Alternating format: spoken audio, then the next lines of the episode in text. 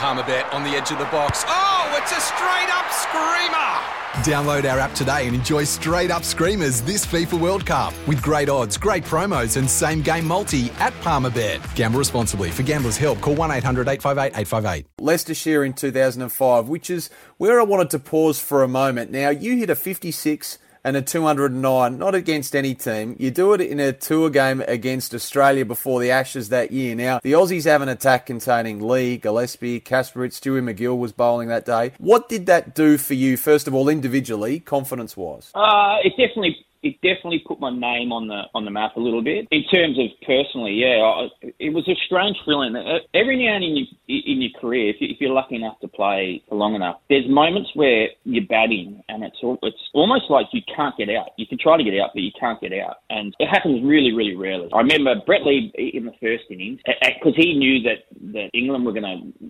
were going to bowl a lot of bounces, and he was almost practicing his bounces, and and so he was running in a bowl. I'll never forget when he at one stage he I, I kind of they'd had a leg gully, and and he'd run in. I actually managed to just kind of cut a couple for four. So Ponting kind of moved him, moved the leg gully to second gully, and and Brett Lee was halfway in his, his run up when the, the guy was still moving. So I pulled out. I pulled back, you know, like trying to say that the field is still moving. And Brett Lee ran all the way down to where I was standing. I said, oh, I'm sorry, mate. And he said, You will be. I'm going to kill you next ball. and he bowled, he bowled this bouncer the next one. And I, it was so fast. I didn't even move. And I heard it kind of just, just fly past my, my helmet. It was, it was, you know, it was inches away. Um, but then it was just the flattest wicket at Grace Road. Yeah, like I said, I just felt like I couldn't get out. There was even, I did, I got out, caught behind, and it was a no ball of Jason Gillespie. And I don't know if you remember, but in that series, Australia had all these problems with no balls. And I remember at the time, I remember Kasprowicz was, he, he couldn't put his foot behind the line. And the umpire literally couldn't call every every one of them because the game would never finish. And he was trying to tell him, mate, your foot's still over the line, your foot's still over the line. But he was, he was, he kept on um, no balls. They just weren't being called. Um, but yeah,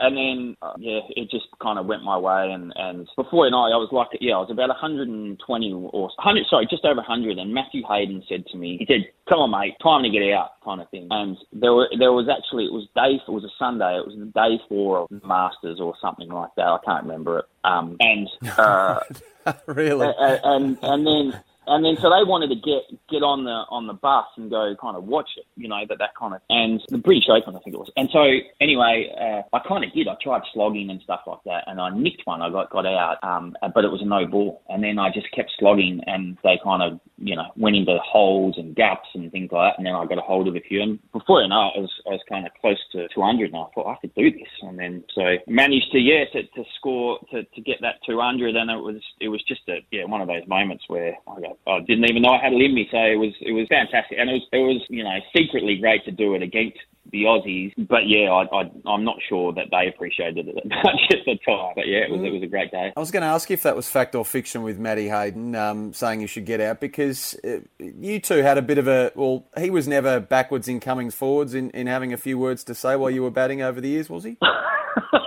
no, but I'm not the only one. He he, he was um, he was a huge competitor, obviously, and then and then I think you know the the way he carried himself, there was that bit of that bravado and get in your face and that kind of stuff. So you knew what was coming when you when you played against Matty Hayden, and he was just so intimidating. But all the all the Queensland guys were. They, it's, it's they were, it all felt like they were about six foot four plus. It was yeah. so intimidating playing against that side at the time. Um, and yeah, he was he was one of them. Because there was a Pura Cup game, wasn't there, ninety nine, that I think you've referenced a, a, couple of times since. I mean, it might have only been your fifth first class match, and um, he had a pretty pointed remark, didn't he? After you, you might have hit a boundary in that match. Did he? I forgot. I think he said he pointed out he pointed out that um, at least this is how it's been reported that n- none of your teammates in the dressing room were clapping, and um, and you might have said a, a short period of time later that it was one of the more telling sledges that you'd actually that you'd actually copped. Oh, funny what you remember and what you forget, but yeah, I mean that was.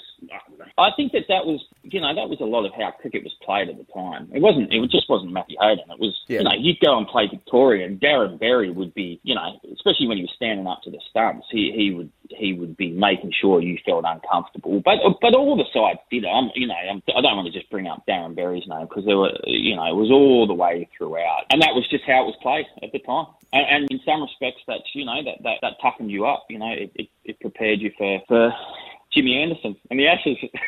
yeah. It's Tyre Power's Big Footy Final Sale. To kick things off, you can get the power to buy three and get one free on selected Toyo passenger car and SUV tyres. Tyre Power's Big Footy Final Sale can't last. Visit tyrepower.com.au now.